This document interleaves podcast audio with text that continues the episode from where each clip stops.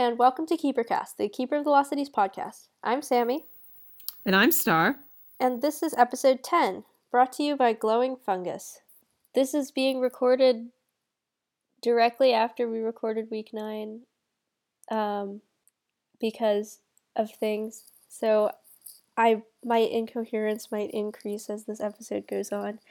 Um, the main thing that happened in this section is that Alden Fake died, but we don't know it was fake yet. Is it fake? That's debatable. Like, I mean, he dies, but he gets better. You know? He dies, but it's just like temporary. Um, but before that all happens, we are bringing back the um, the mastodon costumes, and they're having the uh, their opening ceremonies for Foxfire, which was the thing that they rehearsed for several chapters ago, and then now it actually happens. Something I'd forgotten about this section that, like, rereading, I was like, oh, that's weird. Is that all the decorations were made out of fungus? So they were like, like the lights were made out of like glowing mold, and then the the paths were lined with like foxfire fungus and I was just trying to just trying to imagine that in my head. I was like, oh, that's a lot weirder than I remembered it being. Oh yeah. Everything everything's everything's bioluminescent. So everything is mushrooms and fungus and mold. Oh, and there's like worms too, right? Glowing worms. Mm-hmm. Glowworms. And then there's the flowers. The flowers are nice. I don't know. For some reason, maybe it's just because I like flowers and I like pollinators a whole bunch, but the concept of the splendors just bloomed, uh, they're a rare plant everyone has to cultivate, and then it's pretty gross, but it draws the flicker wings, and then seeing something beautiful and strange just come into being. That I really liked that. I'm horrifically biased, but yeah. No, I love flowers too. Yeah, that whole that whole sequence where they were showing like the elite levels dances.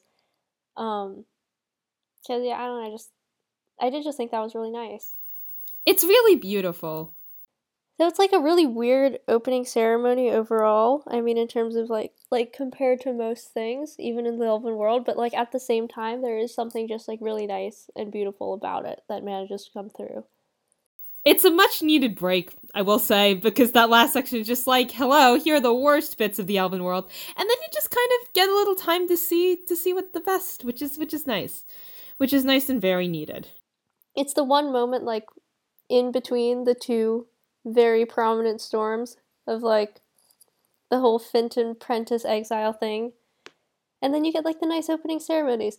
And then Alden dies temporarily. So it's like, Eye of the storm, basically. Yeah, speaking of Alden being um not okay. He isn't.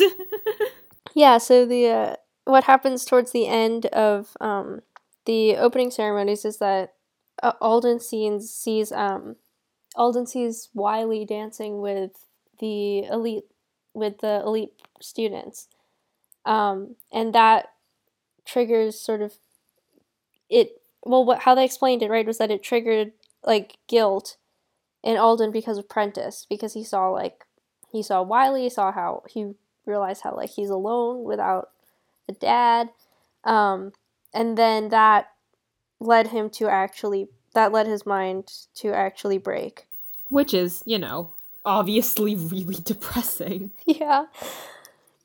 I mean, I guess what gets me is it's the same it's the same thing that I was bringing up before. The idea that you know, because of the way the set up, what it means is that elves can never feel guilt or this happens.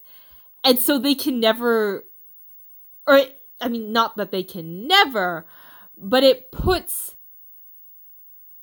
it makes potentially coping with that guilt a challenge because if you can never acknowledge that you feel it or you die, it's like, oof it also kind of works. I feel like it works against itself as well because if you're so avoidant of your guilt, that also means that like you're never really able to move on to it. So in trying to stay away from it, it ends up still it ends up being there for longer. I feel like, and because you have no coping mechanisms, and you know because you can't even like acknowledge it, or else you yourself will break. Man, it just makes you wonder. Elven therapists must have one heck of a job. Yeah, so Alden breaks. Um and this is kind of a big deal. I feel like it's a very like... big deal. one of the things that did kind of confuse me was nobody seems to notice that Alden is unconscious. Like quite literally, there's a moment where it says, um, everyone was too busy. Uh, where, where's the where's the line? Where's the line? No one around her seemed to notice the Vacker's sudden departure. Too busy laughing and eating candy and gathering the children to head to their own homes. And I'm like, great.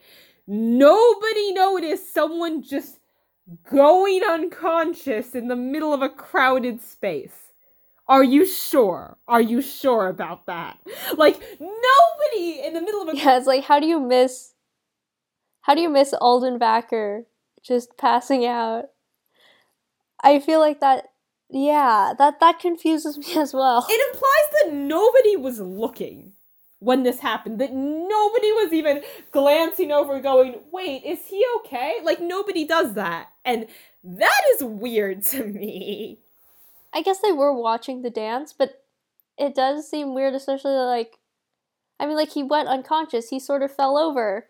Like he would have like jostled people i feel like and like the dancing was done by then he, the right, whole thing right, is it's yeah. over and this is the reception. They're literally at a party, but apparently everyone is too distracted to notice the guy going unconscious. Like, okay, but consider no. Also, by the way, unrelated, well, I mean, kind of related, but it's Wylie! It's the boy! He shows up, he appears for the first time. The triplets, Lex, Bex, and Rex. I, I love them. and other characters that appear for the first time. The triplets. So. Mm-hmm. we get we get a lot of they're good. We get we get a lot of a lot of good good characters. Good characters who don't get enough page time. Although you know you know what does kind of make me curious?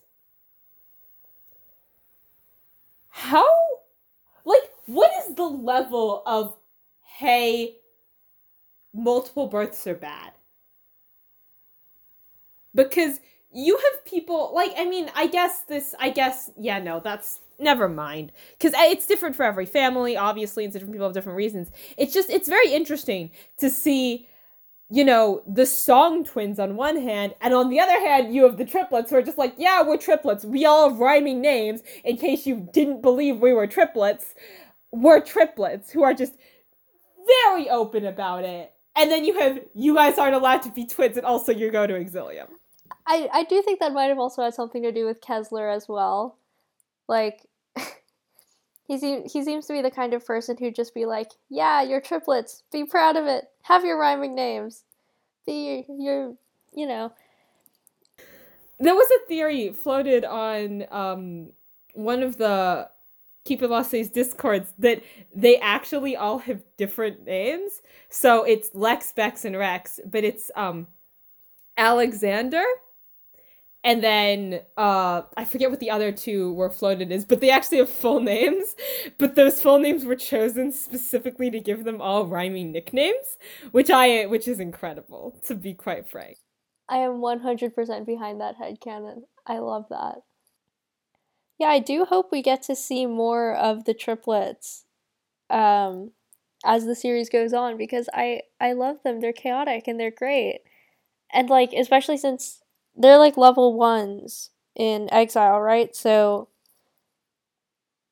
as the series goes on, they do get they do get older and I feel like they will be old enough soon they will be old enough soon to like start going on the adventures with the main keeper crew. So I would really like to see that happen at least like once. Also, I want protective older brother shenanigans. Like, we don't get it. We don't really get too much of it with Fitz and Biana because Fitz very rightly goes, Yeah, I couldn't stop her from doing anything if I tried. And we have Linh and Tam, but they're twins. So, Uh, but they're twins, and their version of protective older sibling is more you touch them, I will die for them, and I will take you down with me because they've been through enough that that's kind of their modus operandi. I just want to see Dex being like, look, if you guys get hurt, mom will kill me. So please, please, please be careful. I want to see shenanigans. There have been like remarkably few sibling shenanigans, I feel like, for the number of siblings in this series. Like, I feel like the ones who'd be most likely to would be Sophie and Amy, but they do only get Nightfall together and then they're just separated. So yeah, I want to see more of that. Also, also, this is going back again, but uh, this is, I believe, the first instance of we make them wear weird clothes, which is one of those weird things that's kind of a pattern, because it's the weird costumes here, and then the weird pajamas in in well, I don't remember what book is in, but in a Louveterre. I don't know. It's it's probably just coincidence, but yeah. Am I going back to this so we don't have to talk about Alden breaking? Because oof, maybe a little, yes. But we should probably talk about it. Alright, so if we're to talk about Alden breaking, that's a thing that happens. I have remarkably little to say on the subject of like breaking itself. I feel like we covered that in Ep 9. I mean, the one thing that surprises me about it is that they don't figure out that Alden breaks until they go into his mind. And I don't really get that, I guess, because it feels like I mean, I guess it's I guess it's rare enough that people break that you know, oh, it would be believable that they wouldn't know because it's it's the idea like breaking isn't that breaking isn't common enough for them to expect it. But I just, I, f- yeah. Yeah, that's something I noticed as well. Felt like Alden's breaking, or at least like us and the people around him realizing that he was broken. It felt very slow and gradual. Like you start being like, oh, maybe he's not 100% okay after he like passes out in exile and then well, it just gets worse and worse and worse until finally they go into his mind and they realize like oh he's gone and that that feels like it does it does feel like um, going back to what we were saying about um, about the process of like break of your mind breaking being just really slow and torturous and like um, and about how it's just your mind is just shattering slowly bit by bit and that felt a lot like what was going on with Alden. I will say the fact that it's Sophie that pieces it together is weird to me. Like, if they know elves can break from guilt and they know that's possible and they have no way of checking for that, it feels a bit odd that Elwyn wouldn't at least have some way of doing that that wasn't Sophie putting it together. But I do think you're very right about, you know, breaking is slow and painful and torturous, and it's. With Elwyn not realizing, though, it could be because, like, he didn't have the full context. Like, Sophie was only really able to figure out because she was like, oh, he saw Wylie, he felt guilty about Prentice, and that was what set it off. Um, but I do agree, it's weird that. I mean, breaking from guilt is obviously like an an ish or something that the elves more often than not don't want to happen. So it feels weird that they wouldn't have any measures there to like test for it or they wouldn't even know like exactly what a broken mind looks like outside of somewhere like exile. On the other hand, maybe it's because the elves are in denial. gonna keep bringing it back to there. I don't think the elves are equipped to deal with a lot of things, and so they've been ignoring it. And somehow it hasn't broke. Like somehow it's been working, but I still think like avoidance is just a thing for the elves. Yeah, it's like yeah, it's like their answer to everything is just is just to avoid it. Like if it's from avoiding avoiding guilt, avoiding accountability, avoiding conflict because they're afraid that the violence and the guilt will make them break and which is also why they avoid guilt. Like it's just built off of their their entire society is just built off of denial. Yep, which is which is which is a great way to to build a society. What do you mean? There's no way that can go horribly horribly wrong. But okay, in the same vein, look at what Elwyn gives her. After after Alden breaks and they realize it and they call in Tiergan, which is fascinating. Um I I there, there's stuff there's stuff to deal with before this, but Elwyn literally gives her a happy elixir. So she doesn't feel it. And it's like and this is treated as standard practice. Yeah, like I can't I can't tell if if that moment with the happy elixir was supposed to be like like comic relief or or supposed to be like oh, that's that seems kind of sus. I was I was looking on the wiki actually um for to try to find the name of that elixir, but I don't think they ever say it because I couldn't I couldn't find it on there. It's just it's just happy Alexa, and I don't think we see it again. Couple other fascinating things like... that happen here. Oh no, go ahead. Oh no, you can you can go ahead first. I was gonna change the subject, so you go ahead. Oh, okay. Um well I was going to slightly change the subject as well. Um, but I feel like if we're if we're talking about Alden's mind breaking uh, we could also talk about Fitz in this section and how he deals with that. This is our first time, I think, where we get to where we see angry Fitz, and we see how he's just kind of lashing out at everyone, especially Sophie. Um, even before we know that Alden's mind is broken, it's and it's a different way of responding to like like I think we've talked about before that Exile, the book, is very much a book about grief and how different people respond to grief in different ways. And I feel like Fitz is responding responding to like losing his father, responding to that with anger and with pushing other people away. That's something that um, that's a response that we haven't seen yet in the book from any other character. And I think especially when you connect with this idea of like if I push it away, I don't have to deal with it. This is the same idea of rerouting the emotions. If you get angry, you can't feel bad. And also, like, the, the line that stuck with me from this is you don't want to say things you're going to regret later. I won't regret them. And he will, he does, but there is the sense of like later doesn't matter this is eh, this is this is what's happening in the now. And if i focus on that then no he won't because right now he's too angry to regret anything. Makes you wonder maybe sophie's maybe sophie has the right idea with the whole no sedatives thing.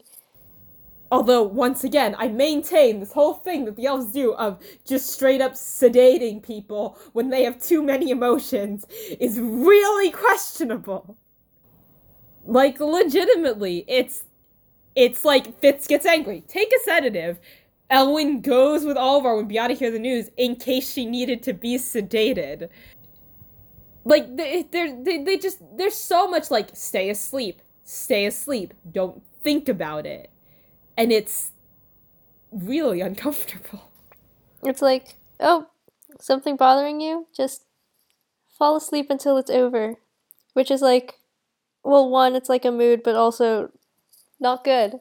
That's not a coping mechanism. Like, it's a mood, but it's an unhealthy mood. Also, by the way, because because Sam can't be here, I'm gonna point this out for her. There's nothing that can be done for a broken mind, Sophie. Trust me, I've spent the last 13 years trying. Have you now? Have you now? You couldn't move on from him, could you, Tiergan? Anyway, uh, that has been that has been your um weekly Tyrtis aside. but yeah. I like I, I I am a fan of the fact that we we do have someone with this sort of not uncontrollable, but the idea like they get really angry and they say things they regret. Because yeah. I wish it was especially having it be Fitz. Mm-hmm. Because he's seen as this perfect person and then to have him lash out like that, it's like yeah, you can be golden and you can still really, really hurt people. Do I wish it had been dealt with a little more? Yes. I kind of wish they'd stayed in that point of, hey, Fitz really hurt me. You really hurt me. How do you make up for that? How do you work to do it better? Like, I would have loved, maybe we get it, I don't know. But I'm to be keeping my eye out for a scene later on where Fitz does get angry and where he responds to that by being like, okay, I think I have to leave. I think I have to extricate myself from the situation because I know I get angry and I don't want to hurt people. So I, I would really like to see. I'll be keeping my eye out for a scene where Fitz is like, hmm, maybe we could use some healthy coping mechanisms here. But yeah. Yeah, yeah, that is something I'd like to see. I and I don't think he's quite gotten there yet. Seeing as like in Legacy, I feel like he's he's been responding to like he's been responding to things in a pretty similar way as he well, he was responding to Alden's breaking and in exile. He's still he's still he's still working on it. He has to get it together.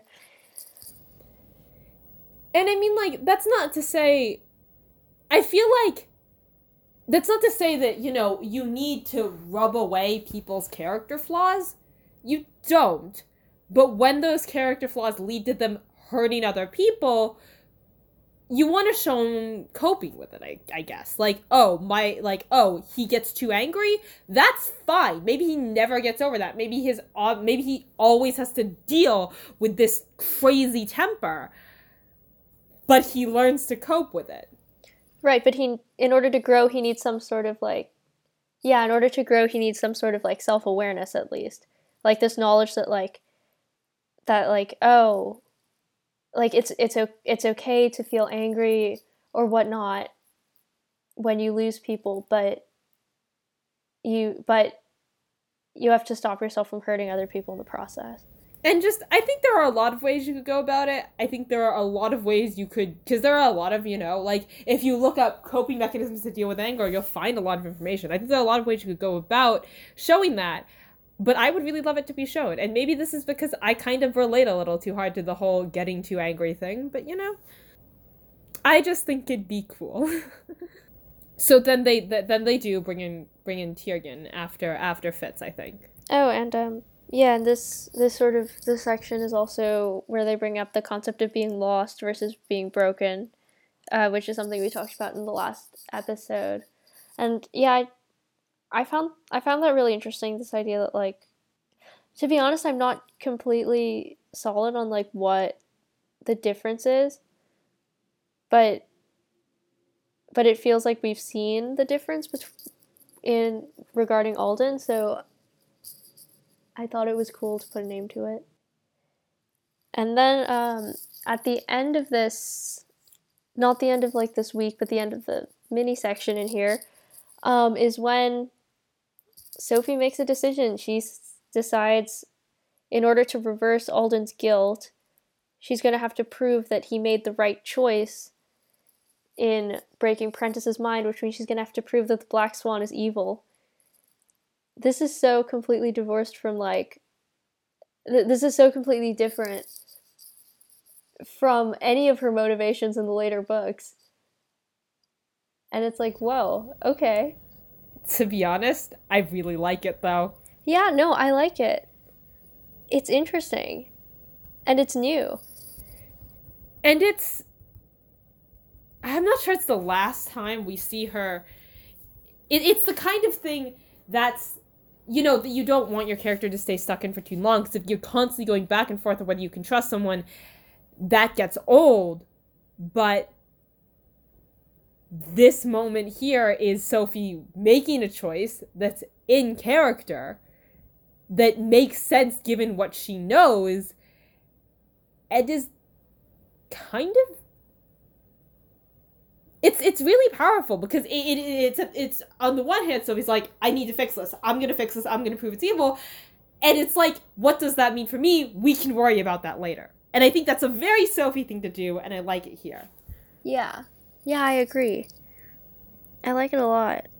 Um sort of going from that topic to the next is that um in trying to you know when she starts trying to find evidence to prove that like the Black Swan murdered Jolie and that Grady was correct, um, she Sophie starts looking through Jolie's room, and this is actually one of the scenes that surprisingly like stuck with me from my first reading. I I read it yesterday and was like, oh yeah, I I remember that.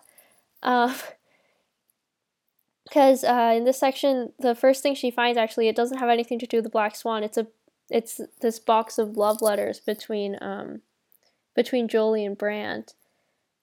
And that part that part felt soft to me. Like even though we know Brant wasn't a great person, I mean we know that now, but like but like, you know, I yeah, they love each other and it felt like like one of the one of the love letters was like she's saying it's like a it was like a really bad sappy poem about how much Brant loved Jolie and that that felt like but they really did love each other.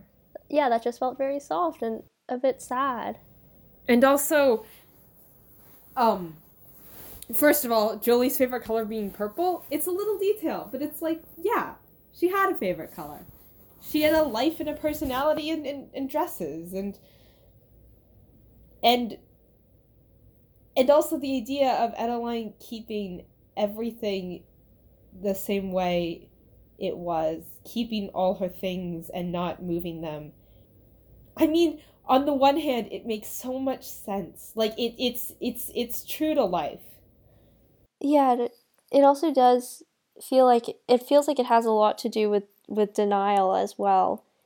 Like there's one part like there's this there is this idea of like wanting to keep everything the same as how Jolie had it in order to you know to to remember her and in yeah in order to remember her and like respect her memory but on the other hand there is this idea of like oh are you keeping everything the same because you refuse to believe she's really gone and you think that one day she might come back which feels like a very elven sort of subconscious mindset to have? I think i mean in real life it's not for me to judge anyone's grief. I think in this book i mean maybe this is just because I'm me and I'm biased, but I feel like it would have been nice to have a moment where you could both acknowledge that this room was Jolie's room without necessarily being like, I guess we should dump all this stuff. Like I feel like I feel like there should have been some way, maybe like to like maybe to give it to Sophie and be or like or just like like I don't know because on the one hand, keeping it and keeping her feels like a really nice way to set up her memory because that's what it does for the reader because we get to see who she was and what she liked and what she kept and what she had. Uh, but on the other hand, you are right. She is God, and Grady and Edaline cannot stay in denial on that forever.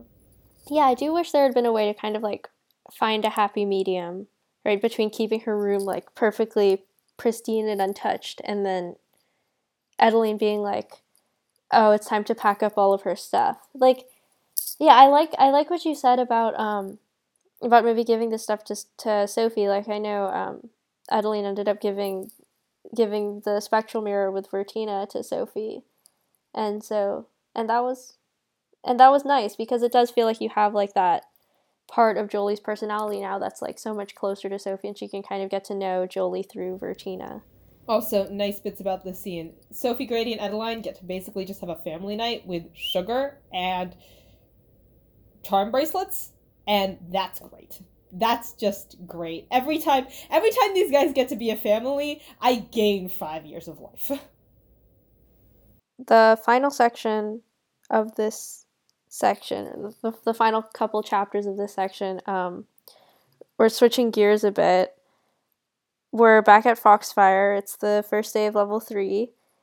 Um, and this is where we meet Lady Cadence and Master Leto because Sophie goes to the Silver Tower for the first time to um to start her polyglot classes. Master Leto. He's well, spoiler, he's Mr. Forkle, and it feels completely different reading this section knowing that. Also, the way the way he kind of treats um Sophie makes a lot of sense if you consider he is also Mr. Forkle. Yeah, like the that sort of like casual disdain of like, oh well, we've never had a wonder child in the Silver Tower anymore. It's very Mr. Forkle like. And the oh, you're too short to lick it. Yeah. that was like, yeah, you you can absolutely see that. Um, sort of a, a, a detail from the Silver Tower that like uh, it's a small detail, but I I really liked it. Um, was that he was Ma- Master Leader's position uh, was called the Beacon, right? And then there was the whole Hall of Illumination, which is full of mirrors. And um, I loved how all the language surrounding the Elite Towers has to do with light, because the whole point of it is like, the whole point of the Elite levels is like being enlightened, and the whole thing with the whole, the whole thing with the Lost Cities is that they're they love light. They light leap. They have the crystal. They build things out of crystal. So it it was like a nice bit of world building that I was like, oh yeah, of course, you know, all the things in the Silver Tower would be named after light related things. Mm-hmm. And also the idea of different reflections being in the place where knowledge is built, because knowledge is, you know, the idea of looking at contrasting perspectives and developing your own. Yeah, I actually I I find the Hall of Illumination fascinating actually. And I love how they brought it back in um in Lodestar, and I, it was such a big part of Lodestar. Uh, even though I admittedly remember very little about Lodestar, but but yeah, I really like this idea of like, oh, you can like you can only graduate after you've been able to figure out you know the meaning behind all these different kinds of, of reflections and these different kinds of light. I will say i like lady cadence a whole bunch. I love lady cadence. She's great. I just like especially given the discussions we've had about the elves and their like false sense of superiority and denial lady cadence just being like all of you all of you are wrong is is very interesting i do think i do think that is lady cadence because she's the polyglot. She's the one who lived with the ogres. I, I really like the like what she comes this where she brings like hey there are other people in the world and you think about the consequences of your actions because the world is more complicated than you think it is because your actions have consequences but like let's be real Sophie doesn't know this I mean she registers it vaguely I assume but she doesn't she understands it as like a, a concept yeah. Also, I just I think languages languages are cool. And it's so cool how like how Lady Cadence, like you said, with you know, with her living with the ogres, um how in a way like she kind of is that outside perspective that the Black Swan was trying to get with Sophie. Yet she managed to do that still living in the Lost Cities herself, which is interesting and kind of ties into I feel like what we were saying before about like like yes, Sophie's exceptional on her own, but also you know that doesn't discount the fact that there are a lot of other elves that are exceptional as well. Just in different ways. Yeah, no, I, think you're very right. And, and, and, what's cool about this is Exile, Everblaze, and, and, the first book mostly stick to the Elven world and the Forbidden Cities. But Neverseen is where we first kind of branch out of that. We go other places, we see other worlds, we see other cultures and ideas. And I think that this is the start of that here. Right. It's like preparing you to